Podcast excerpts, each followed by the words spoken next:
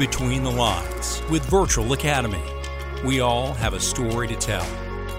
Hello, and welcome to another edition of Between the Lines with the Virtual Academy. We are a podcast going beyond the badge to allow members of law enforcement, public safety, and first response a place to tell their stories and talk about the cases that have impacted their lives. I am your co host, Brent Hinson, and today's topic is law enforcement specific, but it's a subject that many of us struggle with every day. That's sacrificing our own well being because of a breakdown in our work life balance. Our guest today will be able to provide some direct insight, and hopefully that will allow all of us to examine the issue with both perspective and guidance. But before we get too deep into the conversation, allow some levity as we bring in our host, Mr. Michael Warren. How are you, sir? Man, I'm doing good. And it's a big day in my household today. Seems like there's always something going on in the Warren house. Uh, Well, well yeah, sometimes good, sometimes bad. But today, the day that we're recording things, uh, is my mom's birthday. So I want to do a big birthday shout out uh, to Sarah, Mama Sarah. Hope you're having a happy birthday. birthday. Very good. The big 7 7 today. nice. Yeah. That's great.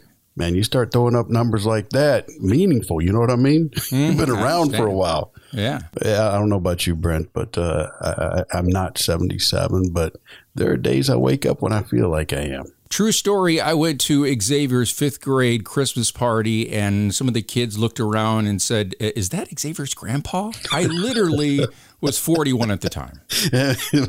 you know, uh, sometimes genetics and Mother Nature are unkind in what they do. But you know what, though? Our guest today, that has not been the case for him because Mother Nature has blessed him. Wouldn't you agree? I'm glad my wife is not on this video chat. Yeah, there, there, there are times where it's a good thing we do audio, right? So why don't you go ahead and tell us about him and bring him on? Sure. Our guest today is a former San Antonio police officer with more than 15 years of experience, where he worked as both a patrol officer and as a member of the department's mental health unit. Actually helped develop their wellness program. Like many guests on this podcast, he's also a veteran serving this country for six years as a member of the United States Air Force. His current role finds him as a training coordinator for First Help, an organization that works to reduce the stigma of mental health for first responders through education and advocacy work. You've heard us talk in depth about First Help before with previous guest Joe Willis. It is our extreme pleasure to welcome to Between the Lines Michael Marotta. Thanks for joining us today, man. Oh, thank you, Brent. Thanks, Michael, for for having me. And yeah, happy happy birthday to Mama Sarah, seventy seven. That is it. I haven't called her yet, no but I always call her and sing happy birthday, you know, because, ah, you know, birthdays don't matter. So, well, mom, you know, when you stop having them, that's, that's a bad thing, you know? So, so it may not like them, but the alternative's worse. yeah, absolutely. We really appreciate you being here today. And there are some, uh, I guess, what we'll call it administrative stuff that we should get out of the way first. Brent and I have expressed our, what's the word I'm looking for, Brent? Envy? Yes, okay. I don't know where you're going, but I'll agree. Uh, this guy, he's got to be a model. At some point, he seriously. In fact, I'm pretty sure I've seen him on some commercials or something like that. How do you get that beard and that hair to be perfect every single time I see you? Man, it's you know that's so funny, and I appreciate the compliment. I don't want anybody to be disappointed when they actually see me. But my my wife laughs because I have like a routine, and she's like, "Dude, your hair care products and your routine, it takes us longer to get out of the house because of you than it does me." Purple shampoo and all the curse of the white hair. Brent gets it. I man. used some of that purple shampoo, and my uh, hairdresser said, uh, You may want to lay off because your hair is turning purple now. So I know what you're talking about. Yeah, we'll have an offline conversation about how to use it responsibly. Everything in moderation. Everything, Yeah. everything in moderation. What people don't realize about white hair is whatever you put in it, it's going to take the color of the product. So you got to be really like mindful. You put blue stuff, it looks blue. You put red stuff, it looks red. I had the conditioner too, so I, I was really uh, going down a rabbit hole with that stuff. Well, I must have used the same stuff they used on Wonder Woman's jet because uh, th- th- there's not a whole lot there. It, it, it didn't take on the, the shape or color of anything other than gone. and, and Brent, I don't know if I, if I told you this or not, but uh, Mike and I are actually taking a class together right now, and we meet via Zoom uh, with our cohort. And uh, one of the first classes, I referred to him as the man with the perfect hair and beard, and, and the look on his face was like, "Really." Really, that's where we're going to go with this. It's an interesting group yeah. with, isn't it, though, Mikey? It is. Yeah, I've I have thoroughly enjoyed all the different perspectives, and uh, you know, being with Dr. Omani and Rich Carr is like every time they speak, it's something that you got to write down. It's uh, it's almost too much. I have so many things on my scratch pad that I'm writing down. Uh, it's incredible. Yeah. And for our listeners, uh, and a shout out to, to those folks there, uh, we're taking a, a class called Brain Centric Instructional Design. And if you're a trainer, if you're an educator, it doesn't matter what field you're in, I'm telling you, read the book, make the investment. This class, like uh, like Mikey said, man, I'm writing stuff down, you know, and, and I'm I'm having to go back and type it later because if I don't, I won't remember what it was I wrote. But it really has been good for me. Yeah, I mean, especially for Mike, you know, you and I have talked about it in that group, coming from being career law enforcement and just looking at the way we train as law enforcement, and then seeing how they've kind of changed the perspective from a cognitive pers- like it's just it's opened my mind about how we train within law enforcement, how I train personally. Um, it's been incredible. Uh, let's go ahead and get our conversation started. I want to start with the Air Force. And uh, I, I, wasn't an Air Force guy, but the Air Force holds a very special place in my heart because if it weren't for the Air Force, my mom and my dad would not have met. Uh, my dad was Air Force, and uh, he was from Indiana, and he ended up stationed at Robins Air Force Base in Georgia and that's when he met my mom. So thank you, uh, Into the Wild Blue Yonder. But uh, why did you choose Air Force? Something that a lot of people don't know is I originally enlisted in the Marine Corps. And at the time, my father in law, God rest his soul, was alive. My brother in law was a former Marine. My mother in law's um, husband at the time was a Marine. Uh, my father's a Marine. So I got real quick a whole bunch of people that said, "No, what are you doing?" And and I, you know, it was just where I felt like being led to. And um, honestly, you know, I never considered the Air Force as a possibility. Um, one thing that I do know about the Air Force was I wanted to do some type of aviation. And uh, I didn't realize they had enlisted aviation jobs as a loadmaster, an engineer.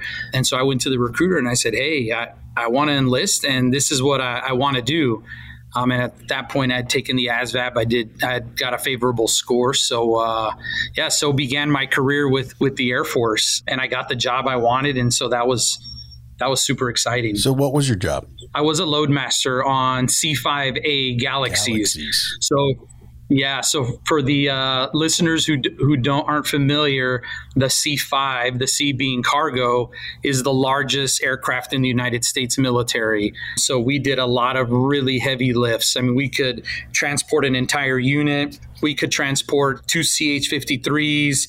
Um, we could transport the Navy's Mark V special operations boat. Like we could do some incredible things. And then uh, a lot of time was spent hauling families who are moving from the United States overseas. So we hauled uh, literally pallets of furniture um, for families moving back and forth. So uh, anything that needed to be transported for the United States military, we did it. And for our listeners, if you ever get the opportunity to be close to one of those. It's it's almost like uh, when you see an aircraft carrier in the distance and it looks big, but but you don't understand yeah. how large it is until you get right beside. It, then you're kind of overwhelmed by by its size. Yeah, yeah. It was it was you know looking back on on my time in the Air Force and just like I remember watching people lined up along the uh, runway because they were just like, what is this thing that's landing, you know? And then people just were so intrigued and fascinated by its sheer size and mass. And uh, it was pretty incredible. Uh, and I'm going to throw a shout out to, to an organization that we're not even affiliated with. But uh, one of the most memorable times that uh, my, myself and, and my two youngest sons and my dad had together were we went uh, a few years ago to the Air Force Museum at Wright Pat. And uh, mm. this, this huge hangars t- uh, talking about a history. I mean, the Air Force just came into being in 1948, and the history that it has, and how far we've come as an organization, it's really mind blowing. Yeah, ab- absolutely. Fly, fight, win. Like that's what they always said. It's like the air superiority that the Air Force continues to have.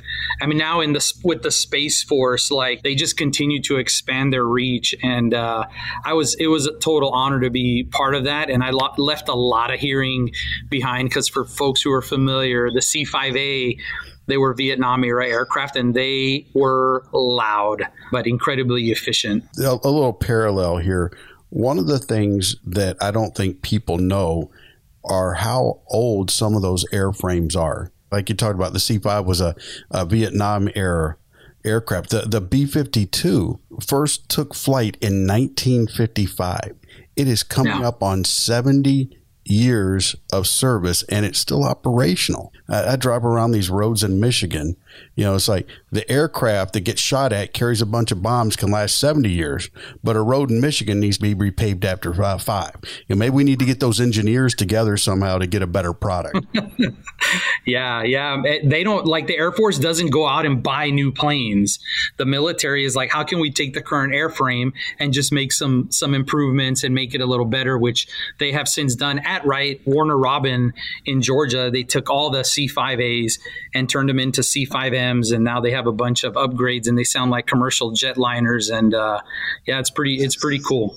Now, now, when I was a kid and we lived down there, there was a road that uh, when you were going from Macon, Georgia, where I lived, over to Warner Robins, that roadway right there would go right along the the edge of Robins Air Force Base. And showing my age, they used to have the F 4 Phantoms parked along there. and so it used to be uh, F4s and B 52s that were based out of there. The B 52s for uh, air and backstage, they went to Guam. It's just amazing to me the aircraft and how much training is involved to keep Air Force personnel up to speed on these things that are constantly changing. I mean, like you said, even if you worked on a C5 20 years ago, you're going to need to be retrained when you go in because there have been so many modifications made to it. Yeah, a hundred. It was a constant like staying current. They called it being current, and like it was nonstop. You were flying missions for training. You were flying missions to to stay current. Like, and right when you were done with one check ride and you were proficient, they were like, okay, now you got to do this other eval. It was like nonstop because I mean, the Air Force safety was the number one priority, and they just wanted to ensure that everybody was constantly um, up to date and up to speed. Well, and this is a little bit out of order for our talk, but I think it, it bears pointing out here. That is the type of mindset that I think that we need in law enforcement when it comes to the well-being of our people that constant improvement, that constant readdressing, that, that constant staying up to speed. Because unfortunately, we have a lot of people that are still where they were when they came into the profession. You know, and I and I like that you said that because so I spend a lot of time training and spending time with um, law enforcement. You know, new new incoming law enforcement officers, men and women that have been on a number of years, and I always say like we are in my mind probably the most well vetted profession in order to get the job like the amount of vetting you have to go through just to even be considered to go to the academy. And you go through that process you go to the academy and you know academies are a lot of varying levels. I can tell you at san antonio it was it was rigorous man. You were not given anything. And then you get the job and then you spend time in the FTO program and you do that and then you finally you know a year later you're ready to be on your own. You have a headache every day for you know 2 months trying to figure out what's next. And then the same man or woman they're the best that they're like they're at the tip top shape mentally. They are just ready to go. And 5 years down the road you see them and it's like a shell of themselves. And uh, i just often wonder like wonder where, why are we not doing well there in that space you know yeah, you know it's it's interesting in the army they called it PMCS and they were constantly talking about preventative maintenance and mm. so you would take your weapons out, you'd take your gear out, and you'd go through all of this work on something that was still working okay. You know, it didn't have any tears, it still functioned, but all this all this effort was put into preventing bad things from happening, from preventing it from getting worn out. And in retrospect, and they've obviously gotten better at it. But in retrospect, we spent so much time on equipment, but we didn't invest any time like that in preventative maintenance on our people. And it was to our own detriment, to our people's detriment. Yeah, a hundred percent. I mean, you know, every year, at least at my agency, we went through training every single year, which wasn't required by the state, but the department liked to stay ahead, above and beyond the the training required by the state licensing agency. And I was like, we go through tactics, you know, we take apart our guns, we do clean, we do all these things. We're proficient with our firearms. We don't spend a whole lot of time learning how to be proficient as human beings. Um, and that was a space that I just was like, this is having some really big impacts on our profession. So I, I guess we'll, we'll, go back in time a little bit. Then you, you get out of the Air Force. What what was it that drew you to law enforcement as a career? man, that's a great question. And I'm going to say something that, man, for a lot of people, you know, well, I'll just say, my, so my father was in SAPD. My father was the reason I, I didn't want to be in law enforcement. Um, and interestingly enough, I, I, never considered it as a profession until it was like, all right, I'm getting out of the military, I'm out processing. What job makes the most sense? Well, law enforcement makes sense. And so, uh, you know, you could do that job. You didn't have to have some kind of advanced degree or training. Um, you just had to have a willingness to serve. And so I went and put in an application. I needed a job, young husband, young father, and and jumped right in, man, both feet. Did you work at the same agency that your dad did? Did, yeah, yeah, yeah, hundred percent. How was that for you? Because uh, th- that can be both positive and negative. Yeah, no, another good question, Mike. Thank you. Um, so my my father was really interesting because my father left when I was very young, so I didn't know my father through some very formative years. I didn't know him in, as a as a teenager, as a young man. Um, I didn't know him again until I became an adult. But what I can say is when I got in the department, everybody talked about my father, like what a great guy he was and the impact that he had on their life and what a good supervisor. And I just remember thinking, he didn't have the same level of impact on me. As years went on, I said, that's so common. That's such a common storyline for so many of us in law enforcement is how great we show up at work um, and how not great we are when we take the uniform off and we're just husbands and fathers and brothers and friends. Like we don't do so well at it. Did you address that or did you internalize it? Because I have to imagine that was frustrating to hear these people talk so glowingly and you maybe didn't have the same feeling.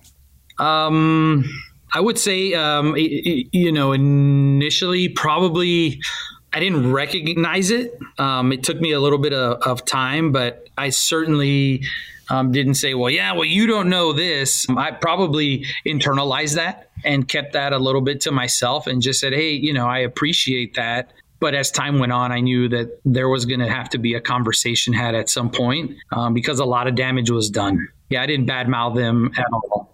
And I don't know your dad. Okay, I've never met your dad, but his story isn't that unique, unfortunately, in law enforcement.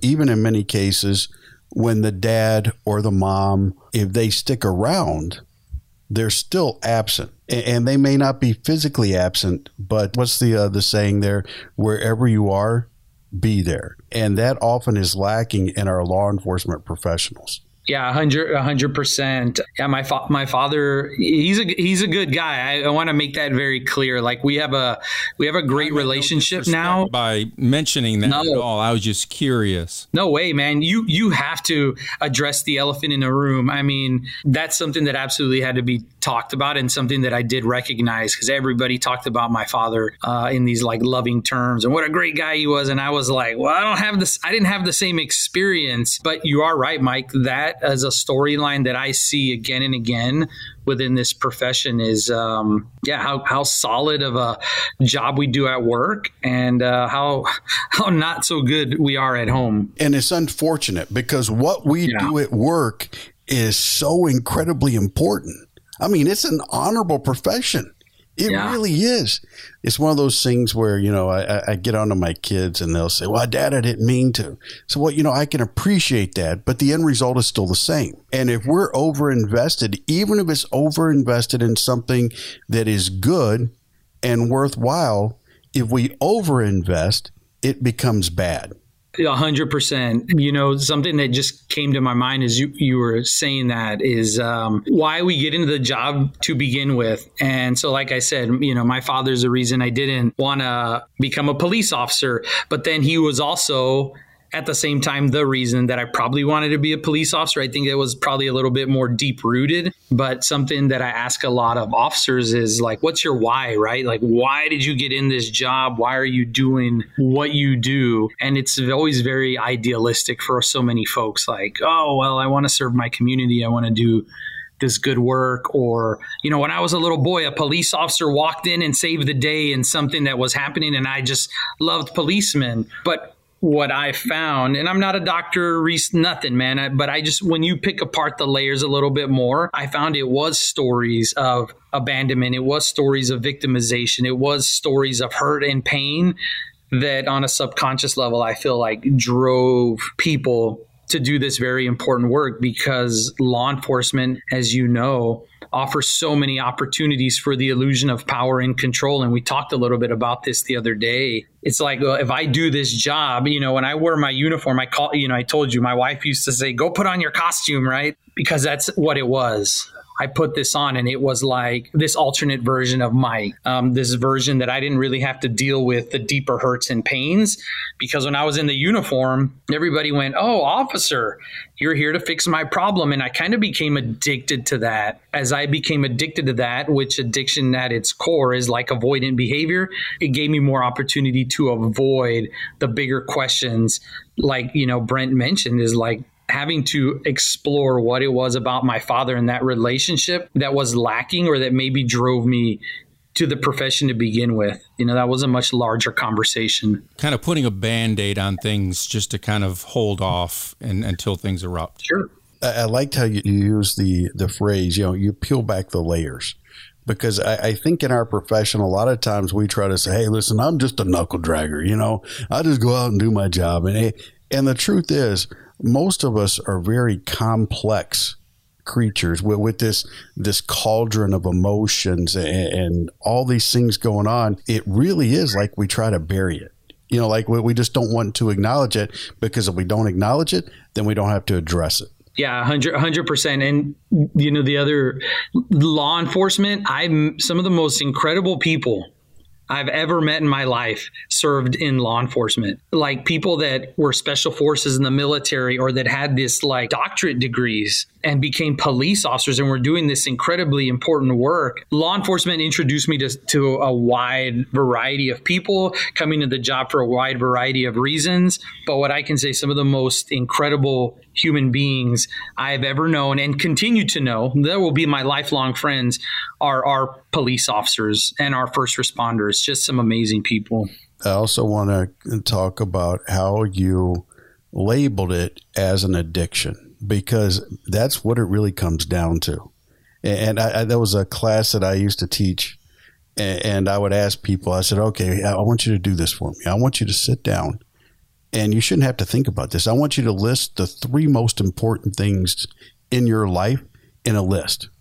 And I always make a joke. Hey, listen, if you're having to think about it, that's a bigger problem. We got to talk about someplace else. Hmm. and, you know, you go around the room and you ask people, what would you list? And, you know, universally, you know, it's you know, God, family, country, family, health, work, whatever, all these things going back and forth.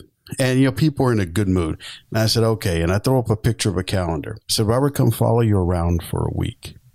Would the way that you invest your time reflect those priorities that you just wrote down. And it gets as quiet as it can be because what we say is not reflected in what we do. Yeah. Yeah, that's deep because you're right. If I ask people, and I used to do that at in service training, and people always say, but I'm like, is that actually the law of priority? Like, is that actually what's important to you? And usually what I saw, and maybe you saw this too, Mike, is when I asked them, to write their list, it was like, yeah, God, family, work, you know, whatever. And they went down the list, right? And I was like, okay, I bet if you flip that list around, what's at the bottom is actually where most of your time is going, you know, and it almost always was. I wrote something down yesterday. You'll be proud of me, Mike. I wrote a quote down.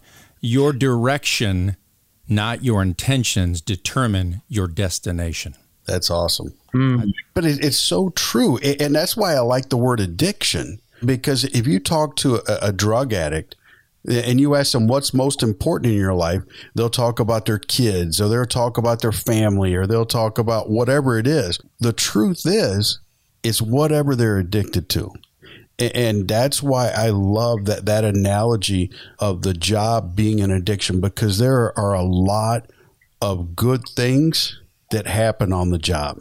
Yeah, 100%. There's a lot of great things that happen on the job, but law enforcement um, and just the all the like different opportunities to make money and like side hustles you can do also offers a really convenient opportunity to avoid life and avoid having to deal with some of the bigger issues going on. And again the illusion of power and control that i feel being a law enforcement officer offers it's just an it's an illusion. When when i was a kid my parents worked at a children's home down in mission texas. So I lived in a cottage and we lived in a boys' cottage.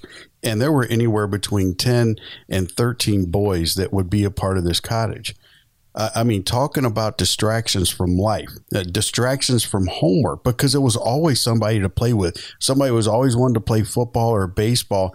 And those things are good but it caused me to neglect some things that were needed in life. And the side hustles, the overtime, the late calls, the, the answering the phone when you're in the middle of a family event and getting called in, while they're good, they do give you reason not to be where you are. Yeah, totally not not present. And I'm I'm familiar working in the wellness and resiliency space with the department also right i remember thinking well this is my this is my passion. This is my life's work. This is what i'm literally supposed to be doing. Um, because i you know i'm like I'm boots on the ground helping officers navigate difficulties in their life. Um, again, I wasn't navigating the difficulties in my own life well. You know, we're sitting there uh, having dinner and the phone rang. I had zero boundaries again, addictive quality is my lack of boundaries, my inability to say no and say, I'm not going to do that.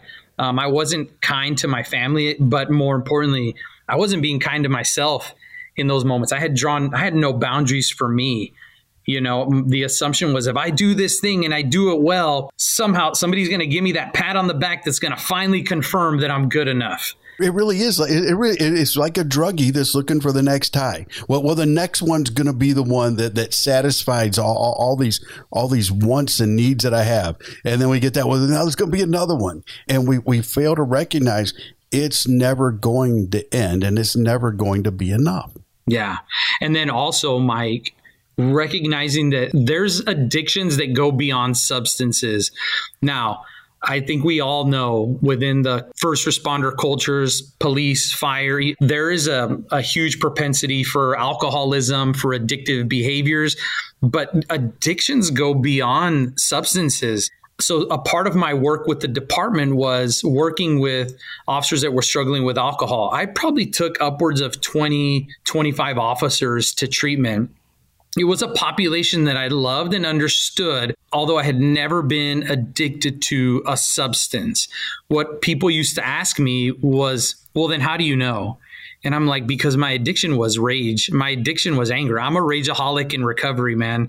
That was my drug of choice. If I wasn't angry, if I wasn't physically mad at something, it was like I, I, didn't know how to live. I didn't know how to be in a space where I wasn't angry and enraged and blaming something, some circumstance, someone for all all the anger that I, I was unable to deal with. So for me, like that was it was an addiction. It was an escape for me. I would be remiss if I if I didn't ask you this here. What was it? What point? What what was going on that caused you to say, "Hey, you know what? I I need to become more involved." on the wellness side of things. Most people talk about that there was something that happened that's like, you know what? You got to get this fixed? Yeah, so I, I'm blessed. I've been married for for 23 years. I have two sons, 22 and 12, which I probably should have mentioned at the top end because they are the pride of my life, especially my wife. Um, by the grace of God, I continue to remain married today, post law enforcement. But it was 2019. Um, that was 19 years into our marriage. Our marriage, our family structure hit rock bottom. And, you know, people say rock bottom. Everybody's rock bottom is a little bit different. But in this home, that was it. We knew I had a choice. I could do what I always did and blame and say, well, it was this thing, it would this here's the actual reason, or I could take a step back and look at who is the common denominator here. Michael Marotta is the common denominator in all of this.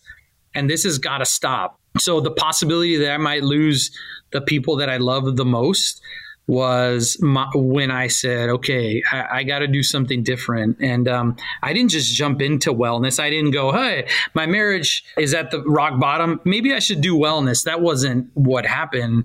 It was this kind of progressive, like, okay, first I need to fix this relationship. So how do I fix this relationship? Well, I got to fix me and I got to heal little Mike. I got to heal teenage Mike. I got to heal all these different versions of Mike walk through that and heal those guys. And then uh, the adult who I had become is going to be able to begin to heal the relationship with my wife.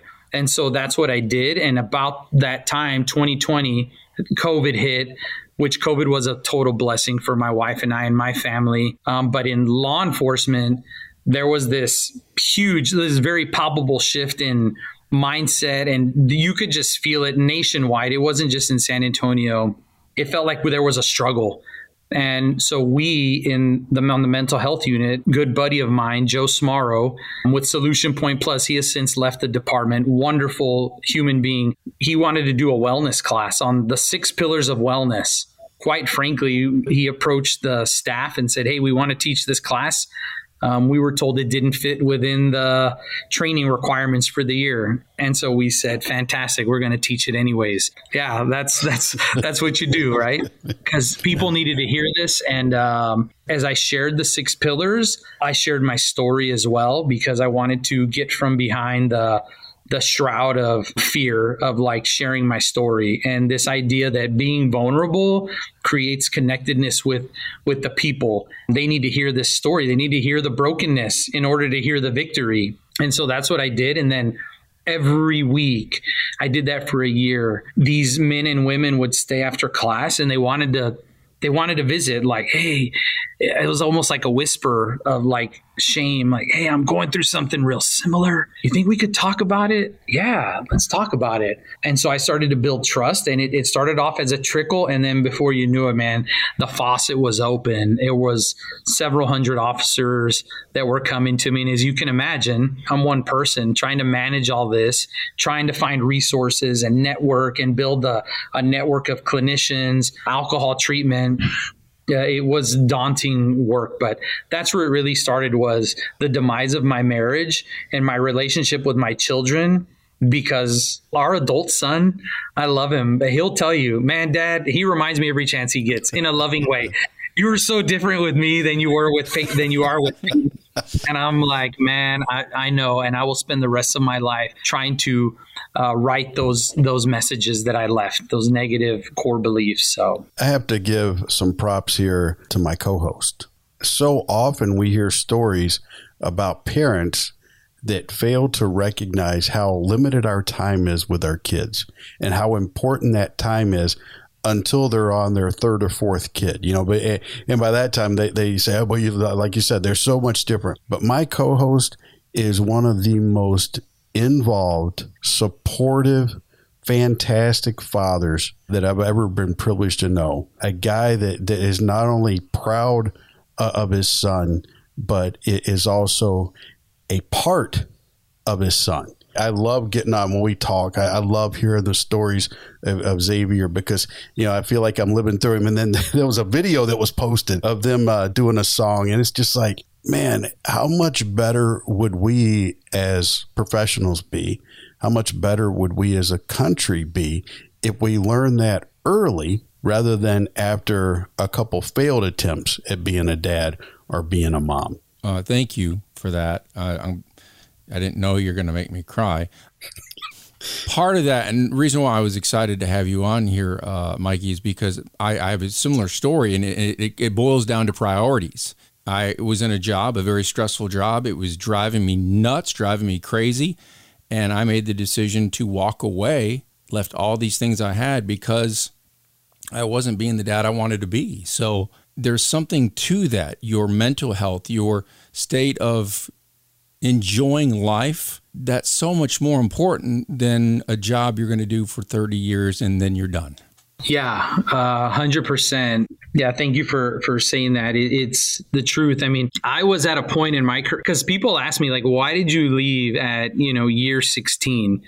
Um, I didn't retire. I, I resigned, and you know, it's a long story, Mike, and we talked a little bit about it, but you know, values. My my values were no longer were the values outside the door of the department were no longer the values that I saw being lived out by the greater whole within within the the department. And that was a struggle for me because here I was on this, you know, transformative journey really redefine my values and how I lived.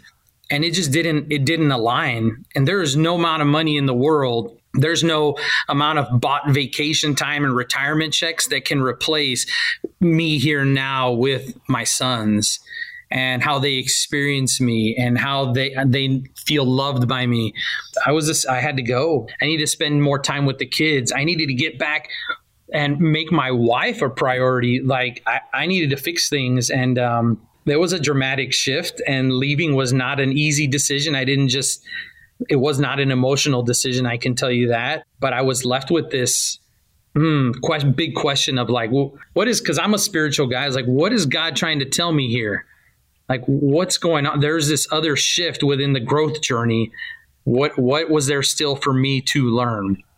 And I had to remove my take myself out of the profession in order to allow that process to to continue to happen. I like watching athletics. I like watching sports it is always heartwarming to me when I see a professional athlete who's making, you know, Aaron Bevel kind of money, right? And uh, they decide, you know what, this is costing me too much time away from my family. And they walk away. At no amount of money, like you just said, is going to replace the time that I have with my family. I don't want them to look back and always say, well, you, oh, you know, you remember that trip? Oh, no, that's right. You weren't there. You, you remember that time? Oh, no, oh, that's right. You weren't there. And, and, it's a struggle, though. Brent will tell you this. I, I, I struggle with this. I feel that what I do brings value to the profession and then vicariously brings value to our community and to our country. There are times where I have to evaluate am I gone too much? What's the negative impact it's having on my little immediate community? You said it earlier. You said you had to take a step back and, and evaluate what was going on. It's hard to take that step back. Yeah, I mean, because when you take the step back, you have to relinquish control, you know, and sometimes you don't have any power over the process or the outcome. That's a scary place to be for law enforcement officers when you've been taught how to maintain control of everything for everybody, you know, and it's just yeah, I had to take a, a, big step back and just kind of take that 50,000 foot view and look at what, what needed to be fixed and did it fit within the context of my career? And the answer was no, it, it no longer fit. It's amazing to me how we, and I say we, I'm talking about the profession, uh, we encourage our people to think deeply and, and to think critically and all these things when they're evaluating problems, when they're trying to come up with solutions for the problem. Man, I, I tell you, I think that perhaps the biggest addiction in this profession is the addiction to control. People, we, we laugh about control freaks and micromanagers and all that type of stuff it's, it's unfortunate, but some of the most successful people in this profession were control freaks and micromanagers. And it's because they were able to utilize that control better than most others. yeah, I never considered myself a controlling person. Uh, until after I, I, left the job and I saw like you know truly what a control freak I had become and that honestly like I said earlier man it wasn't real That wasn't a real thing. I actually had zero control. I had power over nothing. It's discouraging when you come to that realization. I mean, Yeah. you spent I spent that entire time building this mirage. Yeah. But, you know, and my wife and I were talking. She's going through a, a 14 week program at church, and they're going through a book. And we were talking about, you know, this idea of power and how hum- as human beings, power and control comes in the form of like blaming people and circumstances and things. And I told her, isn't it interesting that you can have the same level of power and control by taking responsibility for your own actions? But why is that not what we want to do? Why is that like we are so much less willing to accept power and control through ourselves and just constantly trying to maintain it through you did this and you made me this and you and it's like wait a second I could take responsibility and and have power and control over myself now that's something I can do you know Let me ask you this real quick because I was able to walk away from a job. You were able to walk away from a job. There are going to be people listening right now that they don't have the luxury to walk away, but they still need to make a change in their life. Something needs to change. What can they do? Where can they start? Man, that is that is a great question, and my answer to that would be start inside your home. Whatever your support system is, you need to start having some like uh, vulnerable conversations. How can I shore some of these things up in my own personal life? Have discussions with the children, have discussions with your spouse or your significant other or whoever occupies space in your life. I think that's a great place to start. Even if you don't have a the outward like there's not problems and things aren't falling apart. It's still a great place is like, hey, let's sit down and have a discussion about what what does our future look like? What does it look like uh, if we start dreaming together now about what life looks like post law enforcement? But I think for me, start within your own homes because I get asked that quite a bit. Where, where should I start? I'm like, start within your home and start within yourself. That's another big piece of this is like, start digging into who you are and go back and spend time and heal some of those other versions of you because we all have multiple versions of ourselves.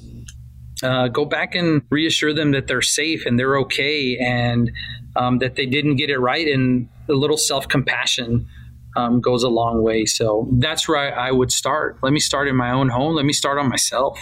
I've talked about this book before on this podcast, Lead Yourself First by Raymond Kethledge. He, he talks about in there that, especially in society today, we never have time to sit down and truly reflect and think deeply. And, and he advocates for regular scheduled time of solitude for the purposes of deep thinking because it, we never do that. I think that's that's required for that that step back, that reflection on, on thinking big picture. And it's like society is doing everything they possibly can to keep us from having those times. Yeah, I love that. And being willing to step out into into the unknown and the possibility that there's going to be fear. You know, so you may have to take a risk. You know, self self growth, and it's a risk, absolutely, and it can be a scary place to be because uh, there's a lot of unknowns. If I go and ask my partner, "Hey, I wanted to talk about how I can improve as a husband or as a father," there's a little bit of fear with what what might follow that question. And you got to be willing to sit in that and spend a little time with it and understand that this is a vib- like vibration a feeling that i'm having going through my body. I'm going to accept it. I'm going to welcome it. I'm going to know it. I'm going to invite when it comes in i'm going to invite it and spend time with it. But i'm also going to see how i can um, have it occupy space within me a little bit less. And how you do that is sit down and, and be compassionate with with yourself. One time I had a uh, I had a therapist that I was talking to, and she said, "You need to you need to be vulnerable." And I said, "I don't like that word. I, I don't like that. I don't want." I don't want she said, well, there's there's part of your problem, Brent. so yeah, there's a moment of clarity for me there. Yeah, Well, well, just uh, as society, and uh, we're thinking, you know, talking bigger picture here. I think one of the most beneficial things that we could do would be reframing what we define as success, how we define a successful person. It seems like society, you know, everything's about metrics. You know, how many followers do you have? How many subscribers do you have? How much money do you have? What rank do you hold? Those, those type things right there. I guarantee you that in 10 years, when we go and we talk to Brent's family, they're going to define him as a success because of how he handled himself and behaved as a husband and as a dad. And the truth of the matter is, you know, there's those sayings that the best thing that, that a dad can do for his kids is to love their mother. Mm. And by doing that, now we're reaching generational impact. And it's just a reframing of the whole success thing. As you stepped out, because you walked away from the police department, there had to be some uncertainty. But based upon what your son is saying about you now, we have to define that decision as a success. It may not you may not be where you want to be, but so far it's been pretty daggone successful. Oh my God, 100%. And, you know, I think Harvard, if I'm not mistaken, is still has that longitudinal study about like defining happiness. And still, and it's funny that they need this like 50 year longitudinal study. But what determines like happiness and longevity? Relationships you know it's directly correlated like what are the quality of your relationships how are you loving and how are you being loved because ultimately it's going to decide your longevity, your happiness. It's going to give you long term joy and sustainability over time because law enforcement is a, a drop in time, you know, it, like there's so much life before and after these career fields. But I think that's the problem with an addiction mm. because addiction is about happiness and we think that that's the be all end all when the truth of the matter is it's joy.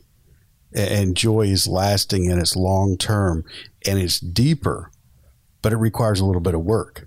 It's, it's just not no. it's, you know, it's not a one hitter I, I think that the work that you're doing with first help helping people drive towards that as a goal rather than that short term happiness that short term fix that we get oftentimes through our job Oh man, it's my favorite thing to be in a room of cops, just 10 cops, a dozen cops maybe, and just have open, honest, vulnerable conversations and to see their perspectives change, like right in front of you. And at the end of a four hour class, they come to you and they say, I've never heard anybody speak like that or talk about things from that perspective. Um, man, that's every thing to me and it continues to guide me on my healing journey because this journey man it will never end. It's a lifelong journey. Self-improvement doesn't just stop. I'm never going to arrive. I, I love that there's always going to be more work to do. And if i've ever i feel complacent or like hey this feels pretty good. I know. I got to lean in a little bit more dig a little bit deeper and figure out what things need to be fixed if somebody were to find themselves right now in the position that you were when you started this journey and they were looking for some help. Uh, where are some places that are resources? Uh, wh- where can they find information on First Help? They can go to our website. That's the number one, S T H E L P dot org. Um, they can go to our website. They can see what kind of trainings we offer. They can take a look at our uh, national database of suicide data collection. The organization was founded by Karen Solomon in 2016 and the only organization capturing these metrics uh, year over year successfully. I think that's a great place to go. We have a resource page, um, firsthelp.net as well, which we're in the process of kind of uh, rebuilding that out. I also encourage people to find me personally.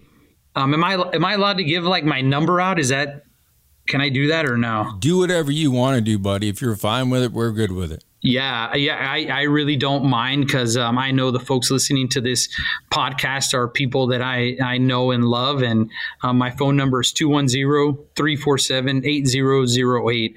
I encourage people like they're really exploring this, uh, leaving their career or how to do it. Give me a call. And uh, I, I, will not. Um, I'd be as open, raw, and vulnerable as possible with them. And I'm not encouraging people to tomorrow give up their jobs at all. But what I am encouraging people is to know when to say when, know when it's your time. Kevin Gilmartin talks in his book, um, Emotional Survival for Law Enforcement, how it, two years is always the magic number. because two years feels long enough away that it's still in the distance, but it's also close enough that it seems reasonable. So you'll hear all, and I hear it all the time. I'm going to do two more years, and then I'm going to do this thing in two more years. Then I'll have I'll be vested in the pension. Great. Know when it's time to to hang it up. And I had a a therapist tell me one time, if you had six months to complete your 10 year goals, how would you do that? Write it down and come back to me with your plan. And I was like, well, that's kind of a scary thing because everyone assumes we all have goals and timelines and time frames. But what if it's right now? What if you're in it and you just don't recognize it? Anything's possible if you just spend a little time with it and you have the support of the people you love. Mikey, as we wrap things up, I, I can't tell you how much I appreciate your vulnerability because modeling that type of behavior uh, I think is one of the most impactful things that someone can do because uh, once once you hear somebody else doing it, now it's not so strange. It's not. It's not like Brent. Brent, but I don't. I don't like that word. but but at least if somebody else is doing it, it's not so peculiar. Right. So I appreciate you doing that. Doing that. The training that you're providing through First Help, I think's invaluable. We are huge supporters of the organization here, and, and I might as well throw this out. The need doesn't stop. Okay, First Help is run through donations from people like us. I cannot encourage you enough to support this organization. They put their money and their time where their mouth is. It's meaningful work. So please consider supporting them. Thank you so much, man, for agreeing to be here. Thanks for sharing your story with us uh, because every time I hear something like this, it just reminds me you got to do a better job. Got to do a better job and, and it's good to be reminded. No, I appreciate you all having me on. It was uh, such a pleasure. I feel like we just like scratched the surface. There's so many different directions, but um, I hope somebody out there who's considering this or needs to improve some part of their area of their life, like I encourage them, reach out to me, go to our website, find someone and do something. Sitting by and you know picking up the bottle is is not the answer be willing to to be vulnerable. Absolutely. These these conversations are never easy, uh, but they that doesn't take away from their meaning. And, I, I, I think my biggest takeaway for, from our talk today: don't two year your life away. Yeah. yeah. Like I said at the beginning, we were going to talk specifically about law enforcement, but this applies to everybody. And if it applies to you, find help. We'll put resources in the show notes. We will put uh, a link to First Help in the show notes. And again, those donations go a long way for that organization. So definitely uh, reach out to them. And you'll find all that on our website at Between the Lines with virtualacademy.com. Mikey, thank you so much for being vulnerable yeah. with us today and telling your story because it, it will help someone who's listening right now. Yeah, I appreciate you guys and thank you all for the good work you do. And thank you to the audience and those that serve and continue to serve. Uh, you're in my prayers and uh, hope the best.